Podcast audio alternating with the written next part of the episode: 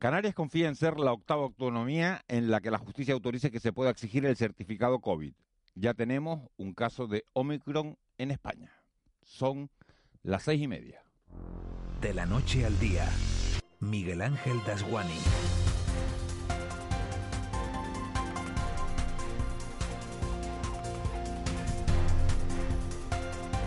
¿Qué tal? Muy buenos días. El Tribunal Superior de Justicia de Canarias tiene una papa caliente y esa papa vuelve a ser decidir si avala o no el acuerdo del Consejo de Gobierno por el que se regula el certificado COVID-19 en establecimientos de uso público. Ya saben ustedes que hasta ahora cualquier petición que ha hecho el Ejecutivo, petición que ha sido rechazada. Pero conviene saber también que ya son 7 autonomías de este país a las que sus respectivos tribunales de justicia le han autorizado, le han avalado ese certificado COVID. Esa decisión se va a tomar, por cierto, en un momento crítico porque ya se ha detectado el primer caso de la variante Omicron en España. Un hombre de 51 años en Madrid.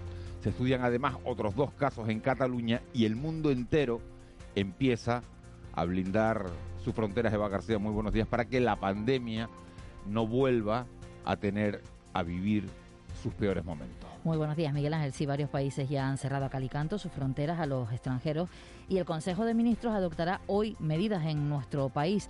Nosotros seguimos, lógicamente, muy pendientes del volcán porque, ya lo saben, no cesa la actividad. En las últimas 24 horas incluso hemos sentido un temblor de magnitud 5. Eso en la jornada de ayer, pero durante la noche no ha cesado la actividad. Más de 70 sismos.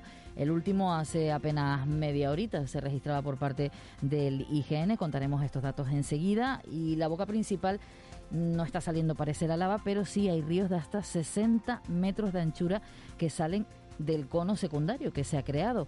Esos nuevos centros emisores han propiciado 2 nuevas coladas, de las que estamos pendientes. Una discurre por la primigenia y la otra lo hace en paralelo y es la que preocupa al barrio de La Laguna. De todo eso hablaremos con el portavoz del Involcán, con David Calvo, pero también tendremos tiempo para conocer cómo va la acción por parte de la Administración respecto a la entrega de ayudas a los damnificados por la erupción. Además tendremos una página política y es que Australia Navarro, la actual presidenta del Partido Popular en Canarias, ha anunciado que no optará a un nuevo mandato. Este jueves se reúnen los populares, pero hoy Australia Navarro atiende los micrófonos de Canarias Radio. Además, tendremos un espacio importante para hablar de inmigración. Justo esta jornada, Miguel Ángel, no sé si recuerdas, se cumple un año del desmantelamiento del muelle de Arguineguín. Bueno, de aquel momento. Aquella imagen que dio la vuelta a Europa y que, bueno, que nos hizo sonrojar a todos, ¿no? Pero es que ha seguido, y sobre todo en las últimas semanas ha seguido la llegada de embarcaciones y, lo peor, los que no han llegado a nuestro archipiélago. De ello nos dará cuenta desde Salvamento Marítimo, que son quienes trabajan en nuestras costas junto con la Guardia Civil. Y además hoy se firma un convenio entre Sanidad y Radio Televisión Canaria para hablar de trastornos de la conducta alimentaria. Nosotros tendremos un espacio también porque son gravísimos los datos que se conocen, sobre todo entre la gente más joven, ese sacrificio que hay, las redes sociales, el daño que hace de la imagen y que hace que muchos jóvenes, pues... Estamos hablando de enfermedades como la anorexia, exacto, como la bulimia y en el caso contrario, después y los empachos también. Hay una mezcla de... Sí, el buscar la comida como un refugio a los problemas que podemos tener. Bueno, pues todo eso va a ser en las 3 próximas horas de radio, sin olvidarnos de los deportes. El Eibar, desgraciadamente, hizo anoche su tarea y ganó, así que el Tenerife no puede conservar la segunda plaza en la tabla clasificatoria, aunque la noticia, lo que tiene enfadado a todo el mundo, es que el derbi de enero entre el Tenerife y la Unión Deportiva Las Palmas ha sido fijado para el día 3, que es lunes, y es por tanto un día laborable. Eso no favorece absolutamente a nadie y complica el desplazamiento de las aficiones. 3 horas intensas de programa las que tenemos por delante, con mucha información, muchos testimonios también con los protagonistas y además tiempo para el análisis. La primera hora y media, como siempre, en simultáneo con la Tele Canaria, que está ofreciendo hasta ahora esos ríos de lava que corren por la ladera del Valle de Aridane. Imagen espectacular que parece sacada una vez más, un día más, del planeta Marte. A las 8:45, como digo, Marta Rodríguez retoma en la tele El Testigo, coge El Testigo con el Buenos Días Canarias, y nosotros nos mantendremos con ustedes hasta las 9:30 en la antena de Canarias Radio. José Luis Molina, Moli, está hoy en el control con un look un poco retro, de estos de esas camisas de Adidas que sacaban hace unos cuantos años y que se han vuelto a poner de moda. En la redacción está Cristian Luis y en la producción Eva García. En unos minutos se van a sumar Juanma Betancourt y Ángeles Arencibia. Para nosotros sería un placer que nos acompañaran en este trayecto diario que nos lleva de la noche al día. Empezamos. De la noche al día, Miguel Ángel Dasguani. 6:35, vamos con los titulares de este martes 30 de noviembre. Caja 7 te ofrece los titulares del día. El volcán de La Palma desplaza su actividad del cono principal al cono secundario. Un proceso que no es rutinario, pero tampoco excepcional. Eso es lo que ha afirmado en Canarias Radio el vulcanólogo del IGN, Rubén López, quien ha mostrado su preocupación sobre todo por el posible avance de la lava en dirección a La Laguna. Lo que se aprecia visualmente es que las bocas que nos acostumbraban a dejar unas imágenes de lanzamiento de piroclastos incandescentes, de gran desgasificación, las de la parte más superior, parece que en estos momentos no están emitiendo ningún tipo de material, y sin embargo lo que encontramos es la de la ladera norte, que sí que sigue emitiendo con gran actividad. Los científicos confían que la colada que ha surgido del nuevo centro de emisión y que discurre precisamente hacia La Laguna se frene o en todo caso camine por la ya existente. Miguel Ángel Morcuende es el director técnico del PEVOLCA. Esperamos que esta colada termine por o bien ascender, cabalgar sobre la 8 o bien pararse, que parece lo más razonable dada la cantidad de material sólido que ha terminado engullendo.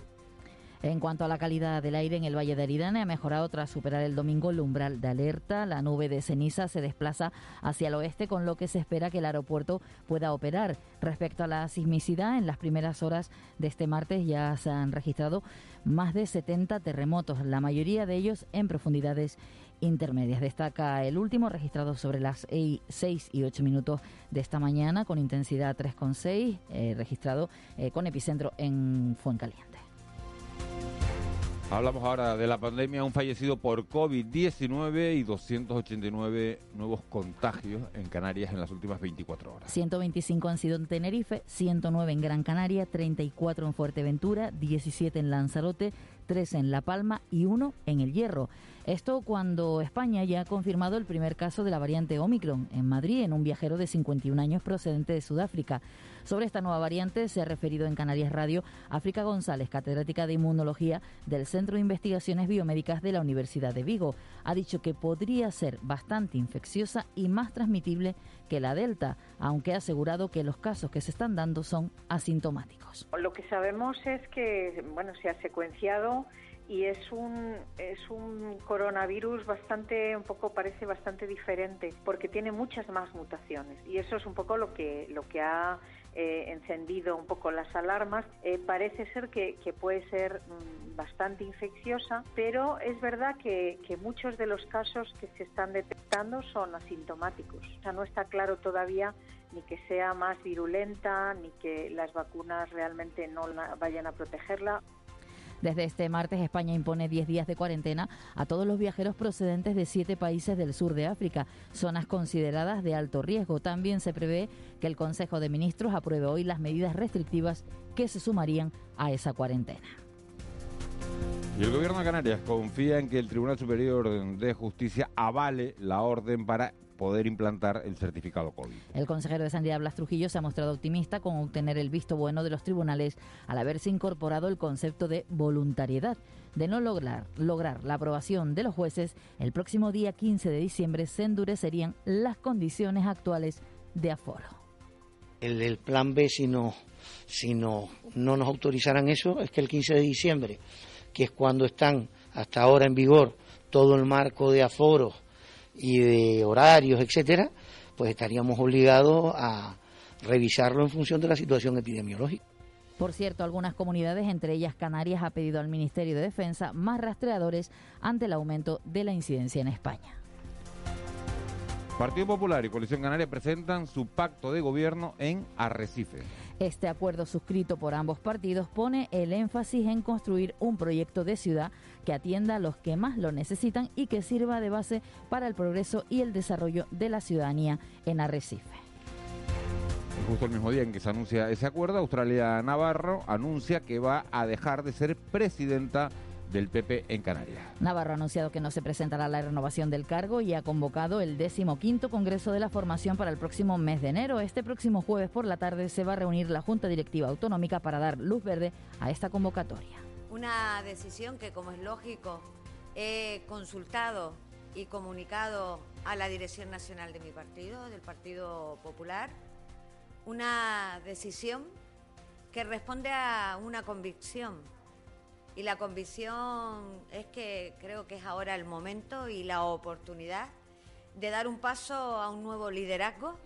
En materia política hay que decir que también se ha producido la primera reunión de la nueva Comisión Ejecutiva del Partido Socialista, que ha servido para constituir oficialmente las diferentes áreas de trabajo de la nueva Ejecutiva surgida del 14º Congreso y establecer las pautas de coordinación y el funcionamiento. La vicesecretaria portavoz es Elena Mañez. Se ha organizado el trabajo de las distintas áreas de esta Ejecutiva con el compromiso de que en cada encuentro que tengamos traer una agenda política en cada ejecutiva.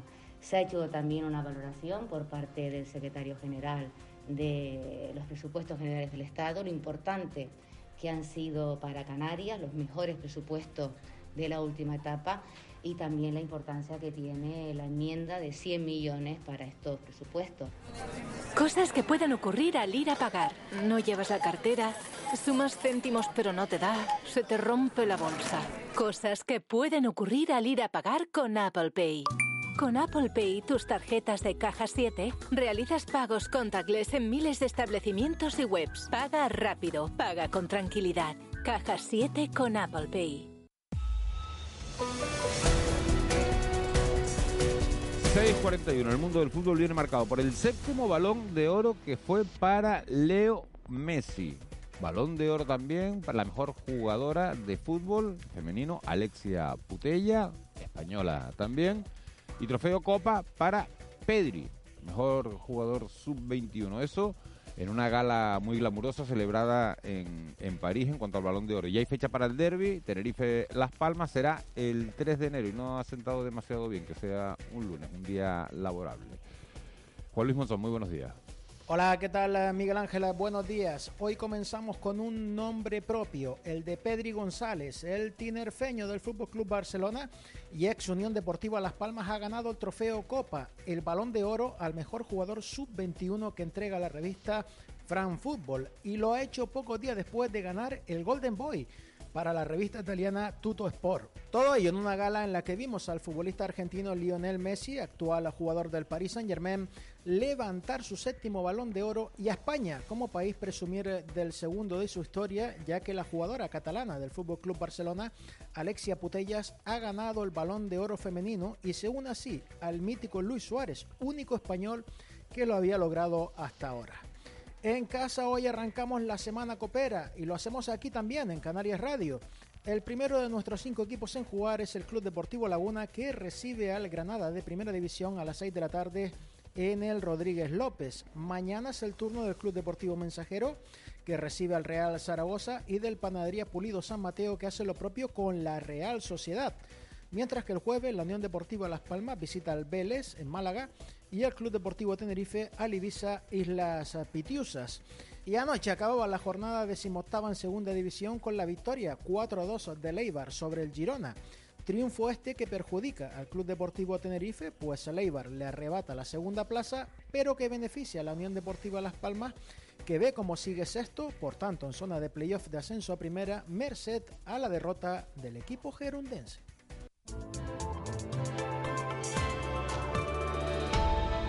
...6:44... Vicky Palma, jefa de meteorología de Radio y Televisión Canaria. Muy buenos días. Buenos días, Miguel Ángel. ¿Cómo estás? Yo bien, con sueño, vamos a confesarlo. Con sueño, vamos a confesarlo. Normal, a las 7 menos cuarto de la mañana. ¿Con qué tiempo recibimos este martes, Vicky? Nada, volvemos a despertarnos hoy con presencia de nubes de tipo bajo en la vertiente norte del archipiélago. Son más compactas esas nubes de momento en el norte y este de la isla de La Palma. Y bueno, se mantiene la posibilidad de que a lo largo de las próximas horas pues puedan volver a dejar algunas precipitaciones de carácter débil y disperso. Pueden aparecer también algunas nubes en la vertiente sur y oeste en las islas occidentales, poco importantes en general. Las temperaturas van a ser parecidas a las de los últimos días, no va a haber cambios importantes. Estamos hablando de máximas bastante suaves, difícilmente superará los 24 grados la más alta. Tenemos viento alisio, todavía moderado con intervalos fuertes, y sí que se espera que el viento tienda a disminuir un poco a lo largo de la tarde. Ha habido rachas importantes otra vez hoy, pero bueno, es un viento normal y habitual la mayor parte del tiempo en las islas, y quizás lo más destacable ahora es que hay zonas con el cielo despejado y la sensación de frío en algunos puntos del archipiélago es importante. Las conexiones aéreas en principio hoy garantizadas, ¿no? Sí, mientras sople el alisio no va a haber ningún problema. Hay que estar vigilantes al viento en altura, a ver los cambios que puede hacer por encima de las cumbres de la isla de La Palma, que es cuando consiga rebasar, pero en principio no va a haber ningún problema. Vicky, gracias. Nos hablamos en un ratito. Hasta luego, buenos días. Hasta luego, buenos días. 6:45, 7:40.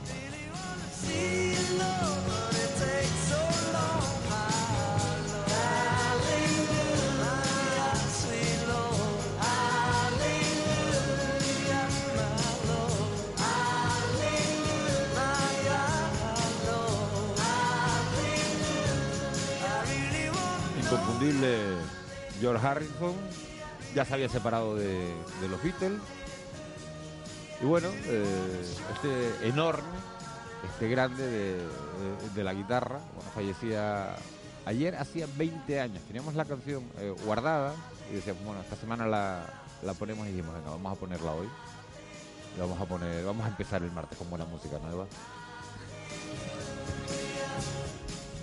¿Y qué te ríes? No, de nada. De la camisa de Molina. ¿Qué le pasa a la camisa de Molina? No, porque vino muy adecuado a la música de George Harrison. Y no todo... ¿Con una camisa hace 20 años? Sí, por ahí. Naranja, es una camisa, para que el oyente se haga una idea, es una camisa naranja, ¿no? De esas de las tres... Lo veo más rojita, ¿no? Más roja, sí. Bueno, vale, más roja que naranja, venga, más roja que naranja. A lo mejor es que como estoy viendo... No, será que estoy viendo el naranja incandescente del volcán delante, justo, y entonces... y con las tres rayas esas, ¿no? Que es el símbolo de... Hombre, estamos entre el look de Molina y el de Messi ayer con todos sus hijos de lentejuelas brillantes recogiendo el Balón de Oro, que vistió a los hijos igual que él. Yo no sé si con esa camisa de Adidas te dejarían entrar en París, ¿no? La que trae Molina hoy no es para la gala, es para hacer un programa de radio perfecto, cómodo, calentito, ¿no? Con el calor de la música de George Harrison y con el calor que seguramente... traigan, Eva, las portadas de este martes, ¿no? Hacía referencia precisamente a esa gala porque la foto de portada hoy de La Provincia es para Pedri junto a Messi y Alexia, que triunfan en la gran gala de fútbol, pero la imagen es para el jugador de la Unión Deportiva Las Palmas, de Tenerife, y que recibía ese premio de la mano de Cannavaro. También hay que decir que en este periódico en portada abren con una entrevista al jefe de epidemiología del Servicio Canario de Salud, porque, según Amos García Rojas, las vacunas nos van a proteger contra la variante Omicron. También en este periódico, entre las noticias destacadas, el Consejo Económico y Social reclama un giro al gobierno en la gestión de la política social. En el periódico El Día, La Laguna activa un plan para rehabilitar 150 bloques en el Cardonal. En este periódico, la imagen de portada es para... casi que volando, uno de los que estaban ayer disfrutando de las tablas, porque hay que decir que en Icod de los Vinos se han recuperado las tablas, las tradiciones que llegan a final de este mes después del año de la pandemia. Bueno, algunos hay que decir que lo estaban disfrutando ya desde el fin de semana. Y Madrid, que confirma el primer caso de la variante Omicron en España. En el Canarias 7, España detecta el primer caso de Omicron, una variante altamente transmisible. El titular a 5 columnas, pero la imagen de portada, aunque es verdad que también en sumario dedican a Pedri una imagen que suma y sigue, es para el Partido Popular, concretamente en una conferencia de prensa o similar en la que está Australia Navarro delante de un atril donde pone populares y detrás Manolo Domínguez. Y es que Navarro dimite y Domínguez se prepara para presidir el Partido Popular en las islas. En el diario de Visos, la imagen ocupa las 5 columnas de este periódico, es de...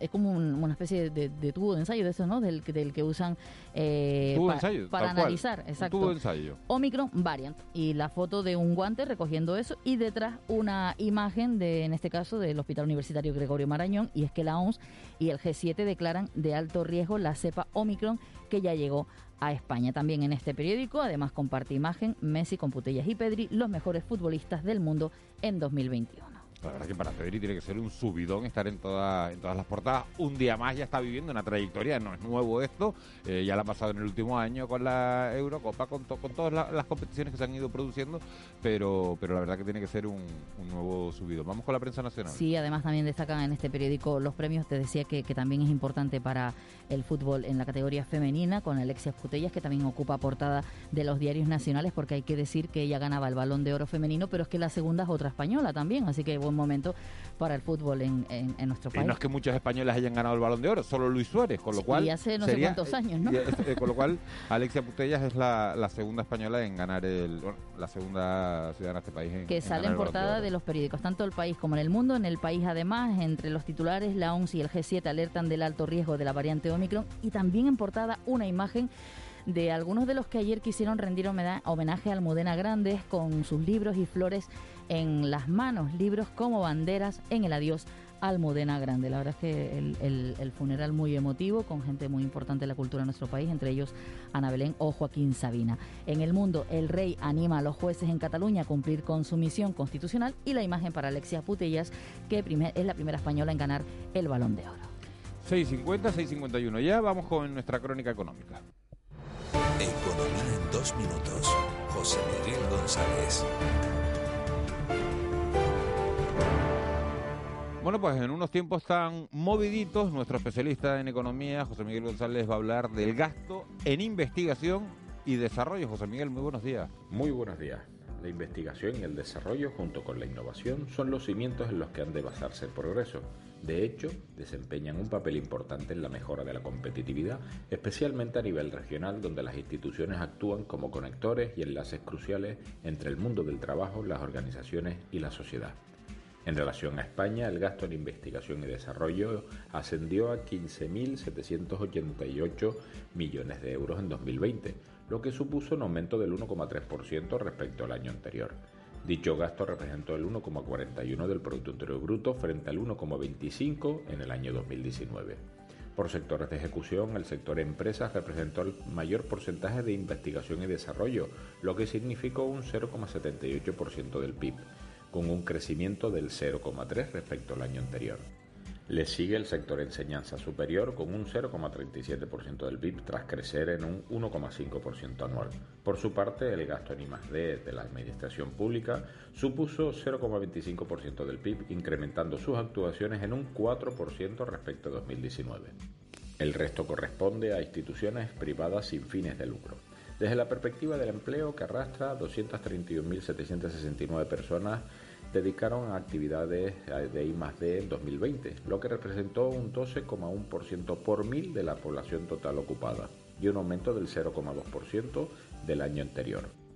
Por comunidades autónomas, en Canarias el gasto en I+D se situó en los 217,8 millones de euros en 2020, tras caer un 0,9% respecto a 2019, representando un 1,4% del total del país, ocupando 3.728 personas, un 4,4% más que el año anterior, alcanzando el 1,6% de la totalidad de España.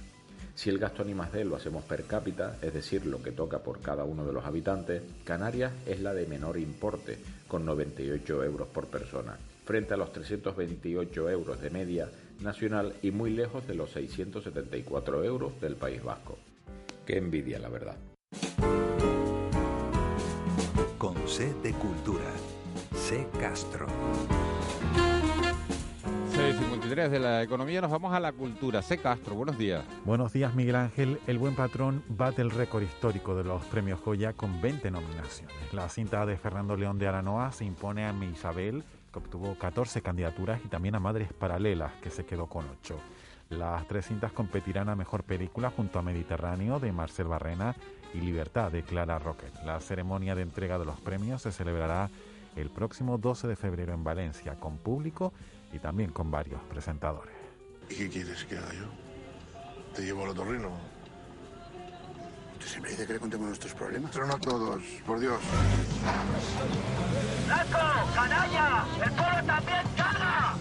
¡Blanco! Barrios Orquestados lleva el nombre de Canarias a los mejores teatros de Suiza. La propuesta cultural ofrece un concierto en el Victoria Hall de Ginebra el próximo 3 de diciembre y también otro en el Chapelle de Valentín en Lausanne. Será al día siguiente, el día 4. Y Canarias estará presente este año en Mercartes, el mercado profesional de las artes escénicas más importante de cuantos se celebran en España. Lo hará con un stand propio desde el que se promocionará el potencial de los nuevos espectáculos y que servirá también para atender consultas relacionadas con el catálogo de producciones de las islas. Mercartes abre sus puertas mañana. Será en Valladolid.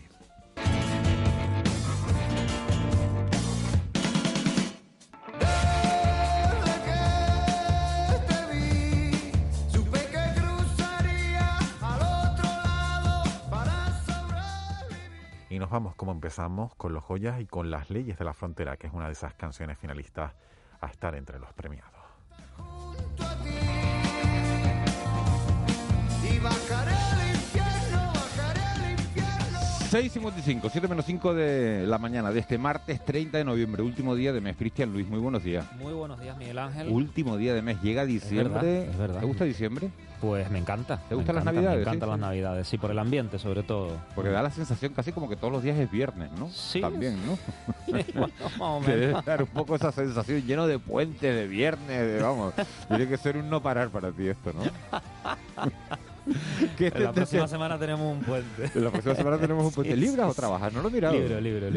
Mira, ¿ves? Sabía yo por qué te iba a gustar diciembre, vamos. En fin, y mira, y no lo había mirado, pero se te ve en la cara. No das puntadas sin hilo, ¿eh? Vamos con las tendencias de las redes sociales. Bueno, se habla de la gala del Balón de Oro. En concreto son tendencias los dos nombres, los dos grandes ganadores. Leo Messi, que ha conseguido su séptimo Balón de Oro, lo comentaban, y Alexia Putellas, que se ha hecho con su primer trofeo de mejor jugadora del mundo. Pero también se habla de otro jugador, de un canario, un tinerfeño, de Pedri, que hace historia ganando el premio Copa al mejor futbolista joven. ¿Y a quién le ha dedicado el premio? Pues a su club, a su familia, pero también a la isla de La Palma. Lo escuchamos. Y bueno, creo que le quiero dedicar el premio a mi familia, que son los que están día a día apoyándome y dándome consejos, y creo que se lo merecen. Y por último, pues dar una mención especial a la isla de La Palma, que lo están pasando mal, y sí, creo que todo el apoyo que le demos a ellos, pues bienvenido sea, porque se pasará mucho mejor. Buenas noches a todos. Buen detalle, ¿eh? Qué bueno, un detallazo. Eso lo hace más grande todavía, porque al final acordarse. Los momentos malos uno se acuerda de todo el mundo, pero los momentos buenos pues sí, es cuando hay que acordarse y lo estaba celebrando. Pues sí. Bueno, también se habla, también es tendencia, un restaurante en redes diverso de David Muñoz, y es tendencia porque ha decidido incrementar el precio del menú, subiendo un 46% y pasando de 250 euros a 360 euros. Ya es el más caro de España. Bueno, puedes elegir el menú de David Muñoz o un megavatio hora de ah, bueno, sí, ¿no? 300. Sí, o cenas con David Muñoz, te pones 3 lavadoras, ¿no? Sí, eso depende. Bueno, todo es relativo. Que sea el programa corto, porque si no, no llegas tampoco ni a la cena, ¿eh? Vamos, todo es relativo. Te quedas sin postre. Bueno, Día Mundial de este 30 de noviembre, ¿de qué? Pues 30 de noviembre se conmemora el Día de Conmemoración de todas las víctimas de la guerra química, como un recordatorio de las más de 100.000 muertes y el millón de víctimas que dejaron este tipo de sustancias durante la Primera Guerra Mundial. También se celebra el Día Internacional de la Seguridad Informática, una celebración que surgió en el año 1988 como consecuencia del primer caso de malware de propagación en red que se registró en el mundo, conocido bajo el nombre Gusanos de Morris, y afectó al 10% de máquinas conectadas a Internet en aquel entonces. Así que mucha precaución en... Gusanos de Morri. Sí, gusano de Morri. También es el día de la lucha contra los trastornos de la conducta alimentaria. Entre los más conocidos se encuentran la bulimia, la anorexia nerviosa, la ortorexia, el trastorno por atracón y la vigorexia. Y hoy también es el día del influencer, que ya los conocemos, ¿no? Esas personas que están en las redes sociales y que nos recomiendan, nos dan consejos y demás. Se gana dinero, ¿no? Hay gente que quiere ser influencer, ¿no? Es una nueva profesión. Antes quería ser piloto, bombero, policía, pues sí, abogado. Ahora, ¿qué quiere ser? Influencer, ¿no? Futbolista. o Cristian Luis para librar los puentes de diciembre recién llegado a un trabajo, ¿no? Porque bueno, normalmente cuando, suerte, cuando tú llegas el último a una empresa, los puentes no te tocan. Fue suerte. ¿Cómo que fuerte? ¿Lucharon a cara cruz o qué? No, hay tres grupos, entonces cada grupo libra un festivo. Pues a mí, curiosamente, me tocó librar los dos festivos. Yo sólido.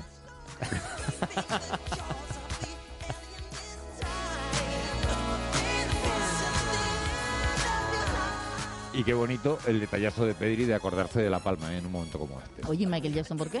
Michael Jackson porque el 30 de noviembre de 1982 presentaba Thriller, el álbum más vendido de la historia de la música.